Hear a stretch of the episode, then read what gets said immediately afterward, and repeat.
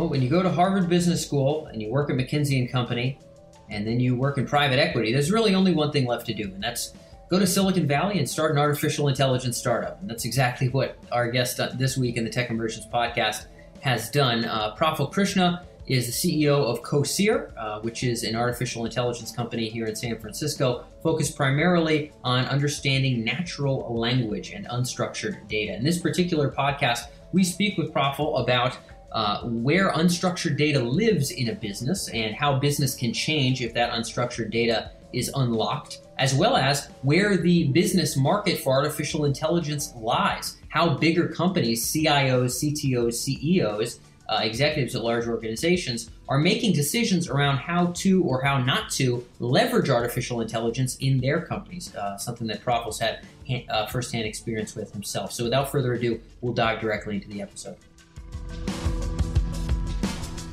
So, Praful, I'm interested in uh, first speaking to you about um, unstructured data. Where is it? Where does it live and lie? I know that a lot of the work of Coseer and and uh, your applications in industry of AI today uh, are in this world of unstructured data. Some people might think intuitively, okay, you know, some of the information in our databases and in our company is ordered and structured well. Maybe some of it isn't.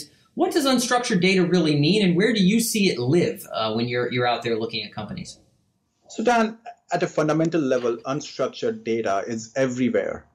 Human beings interact in unstructured data. We speak in language, we see vision, we, we hear sounds, and, and we uh, have this sense of beauty or likes and dislikes. None of that has been structured as of now.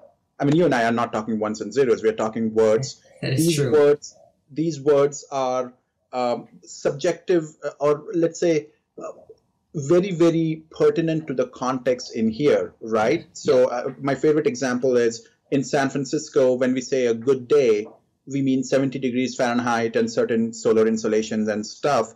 And it, but if if you t- took the same thing and took took yourself to let's say some station in antarctica a 70 degree fahrenheit basically means end of world right? So so, the, so so unstructured data is everywhere. That's how we live and interact. The, the corporate decisions are made are made unstructured.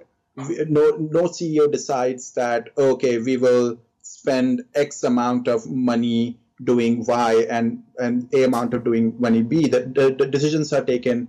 All right, let's go target this market, or let's use this messaging to uh, get our brands out there. So that's the inherent problem. Uh, you know, there's unstructured data all around us. And as with the big data and, and all the capturing technologies, as we are getting better and better in capturing it and persisting it, um, we are really at loss on how to process it because I mean, abacus was invented what 3500 years ago and since then we have become very good at counting stuff we count we can add we can multiply as long as things are in numbers, I mean, I think I think Palantir and some of these big data technologies are at the forefront of it. They can count almost everything. The problem is we are trying to take this completely unstructured and nebulous and subjective information and trying to impose a very quantified binary decision science on it. Mm. And that's inherent the, inherently the problem that the world of AI is trying to solve. And, and I'm interested in, in how you frame that problem too. So um, I can see how there would be rationale behind aiming to quantify what isn't now quantified. You know, whether that's, uh, you know, I was writing an article earlier today on um, some of the developments, and we've had some great interviewees on this topic on machine vision and particularly, you know, sentiment analysis and things like that. And, and you know, you can see how, all right, you know, we'll, we'll score certain um, uh, expressions and certain actions and movements in a certain way to represent a certain score of a certain emotion so that you know even though it's not ones and zeros when someone smiles or laughs um, we can still tangibly measure this person's response versus this person's response. It seems like there's a pragmatic benefit but you can also see how that would potentially be limiting um, if we're trying to boil everything down to numbers if maybe there's a better or more rich or accurate way of doing so what is the alternative? In other words, what, what's what's the other side of this if we don't want to boil everything down into ones and zeros in the same kind of mathematical way with a score? Uh, where else do we go? Well, so there, it's a continuum, right? The, yes. the, on one end of the continuum is the current decision science, which we talked about is ones and zeros.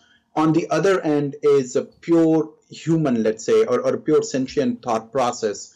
I mean, we we we really think on instincts, right? The whole Jedi thing that feel, don't think. that is actually true. Like everyone has the force within them, and then of course we rationalize those decisions, right? And but the first thought always comes as an instinct. So, but there's a continuum between uh, within the within the two, right? So I think, I think we are taking f- uh, the first few steps towards that con- in, in that continuum, towards being completely sentient on our on on our or, or let's say the machines being completely sentient on their own. And the first steps are, of course, as you said, like trying to quantify more and more stuff and making scaling up the decision science so that uh, uh, the uh, this um, the decisions are made just on a huge amount of data rather than just a simple input to the formula. Yep. The second step is really to add the context to it. As I just talked about, uh, the unstructured data is really more powerful if you have the right context in it, right? Um, a, a, simple simple word which is almost unspeakable today was part of uh, would be part of like normal vocabulary and a very normal thing to say a hundred years ago, right? Today you would call that word a racist or something. A hundred years ago, that's how everyone yes, would yes. express, right? So without context, everything is, is if you're doing sentiment analysis on on those phrases without context, everything is gone out of phase, right? So that's the next step, and then really, which is where I think the state of art technology is now.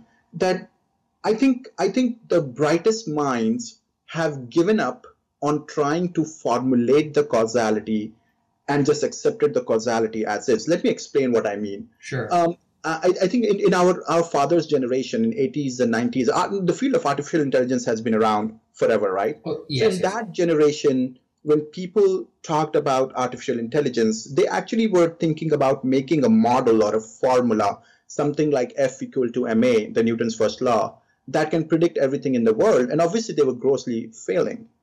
But now, with big data, with the ability to capture more and more nuances of any situation, and, and the technologies that can scale up massively, um, we are okay saying, hey, listen, whenever there is X, 90% of the times it corresponds to Y. We don't know, but let's take it as a given right? And so, yeah, so for, yeah, example, yeah. For, for example, the genetics thing, right? So I think that's yet the next step. And I think I'm sure as you, um, uh, I, I mean, the truth is our brain is also ones and zeros, right? They're basically electronic pulses traveling from one point uh, in that massive system to another, and that's how decisions are made. And, and the truth is, uh, we can take um, multiple steps towards that. And I think uh, there's still a lot of way to go, but yeah, we have also come a long way. Yeah, I think it's it's curious to see um, you know some of the earlier work on uh, what is now referred to as machine learning or deep learning. The, the early um, what I've heard referred to as sort of naive biological mimicry of, of neural nets, um, and, and that that these were notions that in some ways were articulated and maybe being attempted at least on some lower level as far back as the 60s um, but you know, we still had the expert systems, the the kind of pachinko machine of decisions and algorithms, kind of crunching through all the circumstances. And I think now um, it, it, it is becoming evident, at least where we see it, right? As as as uh, folks outside of the the hardcore um, artificial intelligence labs, you know, the the Googles, the Amazons, and the Facebooks of the world, they, they appear to be going about it in quite a different way, in, in the way that is more sort of intuitive and and more uh, built off of kind of kind of identifying patterns and information, almost like we imagine a person does,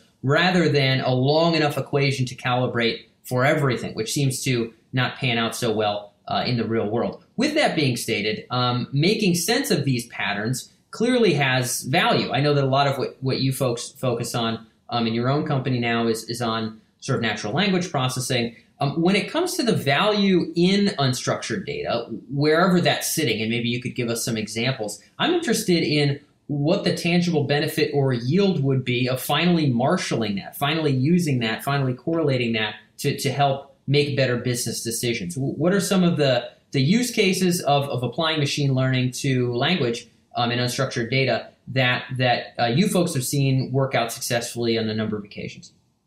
Right, and and I think that, that's a great question, right? And most of the time, people get into this debate of whether artificial intelligence is just a productivity tool, and you know, really, what you're doing is you're taking what humans would do and get, and you're just making it um, making machines do that. And most of the time, people say, may question the ethics of it, and they say it's just a productivity tool. But actually, what the kind of projects that we are working on fundamentally change the way business is done at our clients, uh, client organizations. I'll give you an example, and mm-hmm. this is on our, uh, our website as well. We are working with a healthcare organization that has to deal with 10 million different SKUs they purchase or sell uh, uh, different kind of medical equipment, supplies, lot, yeah. and devices and stuff. And as you know, that each medical SKU comes with a brochure and a white paper and uh, and and some like surgical protocols, and none of that is structured. It's first of all, it's not even English. It's uh, like somewhere halfway between English and Latin, and none of that is structured. Um, but because of technologies like ours, we are helping them for the first time uh, helping them uh, say things like, hey, SKU number 872 actually turns out is the same as SKU number 973. I'm just making this up. Yeah, yeah. But 973 is 20% cheaper. So you can imagine if you have that kind of information, equipped with that kind of information, it completely transforms the way you do ah. business in that in that particular niche. Yes, yes. Okay, so, so otherwise you're anecdotally there's no ability to really compare because you have to flip open each each uh, brochure and whichever one kind of fits your need. You know, you've had to go through 20 or 30 of them or 50 of them to get there. So you're like, all right, well, this seems like it's what we need. Let's let's just go with it. I'm not going to look through uh, 10 million of these. But what you're saying is y- you could structure and make sense of the information. So you could say, hey, I need all the catheters listed here that are suitable for XYZ circumstances. And then maybe that would be able to, to actually, again, make sense of all those, that hodgepodge of Latin and English uh, that, that is in those brochures and those protocols and actually be able to help you make uh, a real time decision about those uh, kind of almost endless number of, of items. Absolutely, right? Got it. Uh, and, and I can and keep going and keep giving you examples and, and, and almost every situation that we go in. And as a startup, we want those situations. If, if there's a situation where we can come in and deploy and save them whatever $200,000 a year, it excites nobody in the team, right? I mean, I have to like beg someone to actually work on that project. so, but but there are situations where really changing the way businesses are done um, and the way the business is conducted. You always enter with saying, okay, you know what, this is how you do it. We're just making, uh, we're just going to make it faster but then you realize that once you can automate it, you can scale it up massively. And that massive scale can really, really impact your ability to conduct that particular operation.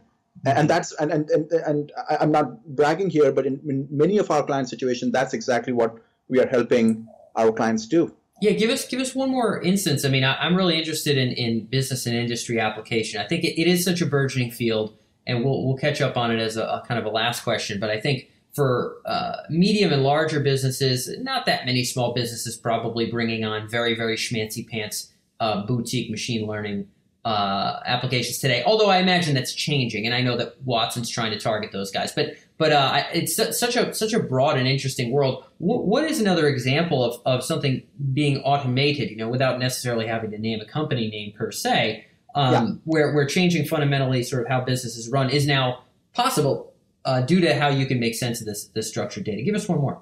So so so let's say let's say um, you go and open an account with a bank, sure. right? Financial services is a big application area, as you know.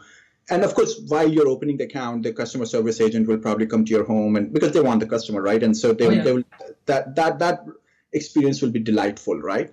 Now, let's say you're a small business owner and you want to set up a 401k for yourself or your employer or your employees, right? Now try try it. I actually you know you should as an experiment you just just for the heck of it you should try doing that. it's a it's a nightmare, and it's not a nightmare because the banks uh, don't uh, don't like you or they're being too selfish. It's nightmare because there's so many regulations, there's so many forms to be filled up, and there's so many um, uh, kind of data points to be collected that even the the bank uh, representative does not know everything, right? Now imagine yeah. a Coseer, and we are helping one, a bank do this. Uh, uh imagine a Coseer technology or uh, some any other cognitive technology uh, reads through all those forms, figures out, trains itself on all the past interactions around those forms, and gives you a very simple interface where where all the information has already been collected and put in, which is kind of trivial in this day and age. But those legal sounding forms have been converted into just yes and no questions. Yeah, yeah, yeah. So, um, uh, what is, um, do you qualify for code 493 uh, exception? That, that is a question or, or exclusion. Some I, I forget the word, but do you qualify for section 493 exclusion? Is a question in one of these forms, right? And, and that's a completely wrong Yeah. way. I mean, what is 493? What kind of exclusion? You know, and Yep, but yep, if yep. you, but if you took them question, are you uh, what is your revenue between in this range, or how do you have so many employees? Yes, so yes, just yes, doing yes. that. now, That's on the other side where you're taking a very complex situation and actually simplifying it and making that uh, process seamless for the user. But the power of the technology is that if a bank, small, big, or insurance company, whichever or legal legal firm, if they have thousands of documents in there, doesn't matter. You can just keep feeding it to the computer, and the computer will keep generating these workflows almost automatically. Okay, got it. So uh, if I'm following you here, the goal is, hey, you know, instead of reading these 200 pages, you have no idea what dark corner of which of these forms, in what legalese referring to what other form, actually means X or Y. If that could be distilled down into a couple pages of yeses and nos and rules that you need to follow to the point whereby you could go through that, you could get the basic understanding, you could submit what's needed without needing to hire you know four lawyers to read through the thing and come up with their assessments of it to figure out what the rules are. If, if you had a machine that could, wouldn't you just go about it that way? And it sounds like that's that's the nut that you're trying to crack. Exactly. And Yep. then imagine if you crack this, the entire customer service operation is, is completely transformed. Definitely a And- different ballgame. Definitely a different ballgame. Yeah.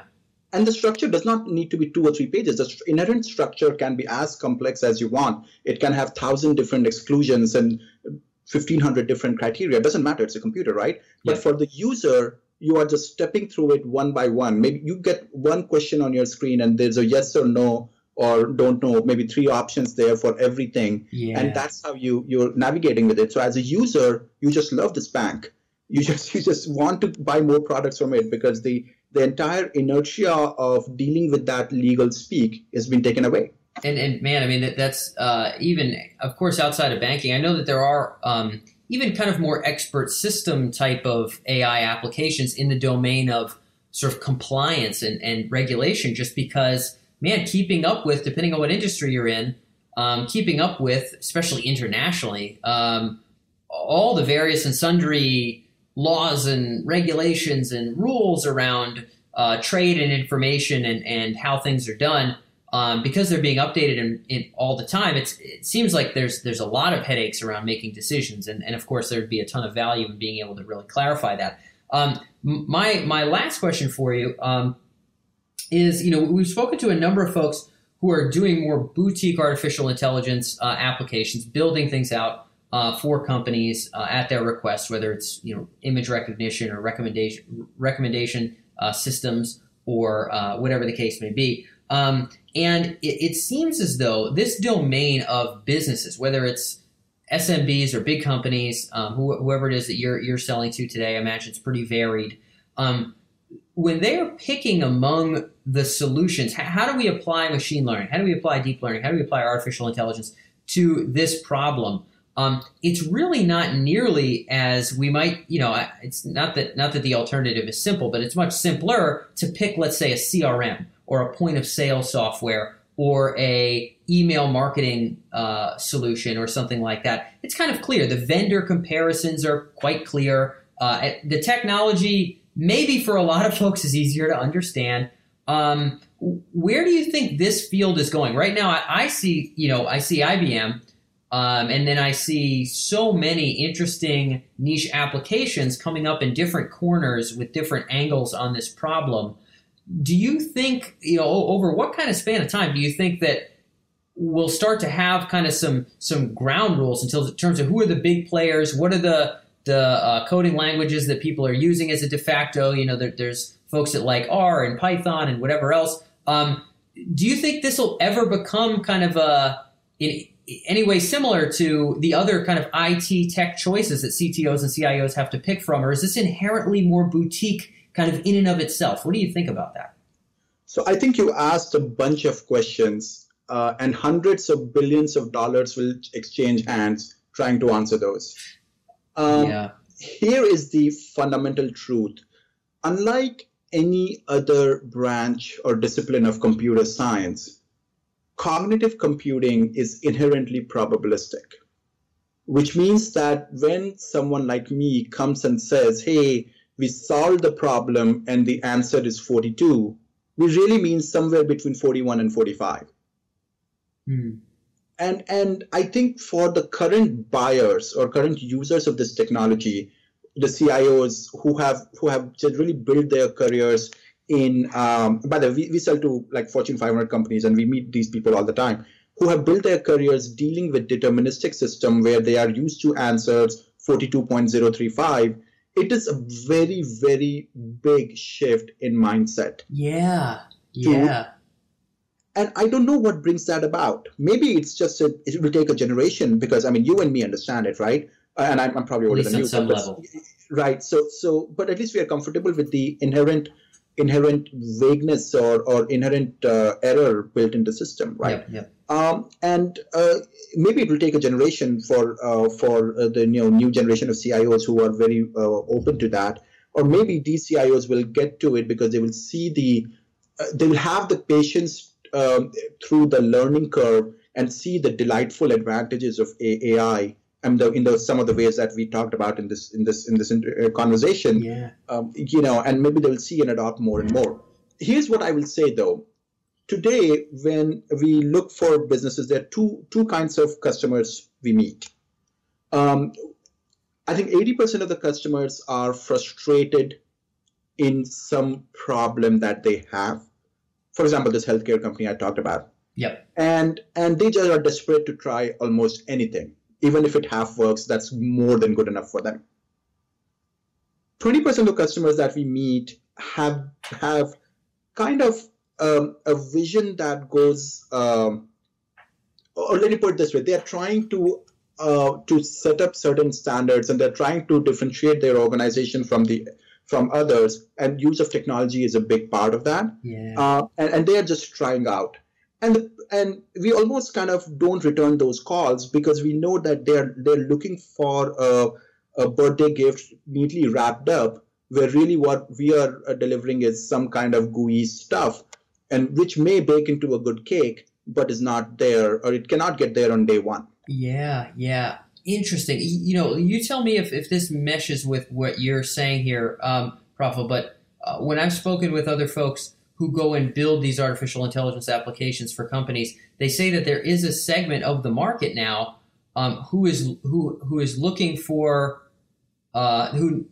who's who's essentially looking for a problem for this solution, not the other way around, right? They're not looking they don't have a particular problem. They're asking, is this the technology that could solve that for our organization among the various options we have? But they're saying, man, we really want to get into AI. Wouldn't it be cool if we could use that just like Amazon and Google and how cool they are? And I think that uh, that will undeniably um, be a driver. Um, you know that that sort of keeping up with the Joneses factor, uh, as it were, be a driver of adherence and and sort of adoption of different technologies. But it sounds like uh, it, you know, and it makes total sense. It sounds like um, it's also not necessarily the most realistic way to come into a new technology because unless you have a legitimate need that may legitimately require that kind of a complex system, you're just going to become frustrated with it. It's not a fun toy you can tack on and have have fun with. It's a longer term project of making sense of data over time,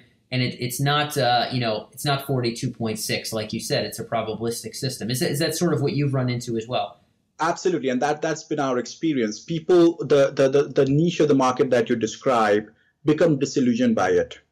And, and remember, these are these are uh, big organizations. So so for a VP to say, "Hey, I'm going to go and use cognitive technology," he's kind of putting his neck out there in many ways, right? He yeah. He and, is. and and that person to go and you know get something and people are like eh you know yeah it was supposed to do all these things but it's been uh, it's been particularly if you go for Watson and stuff, then the, the time to deployment is so huge. It's been two years and nothing is happening. What's going on? That VP is going to lose uh, his or her job. That's it. That's it. Right. Yeah. Versus a VP or a director who's like, oh gosh, how do I solve this problem? Let's just try anything that works.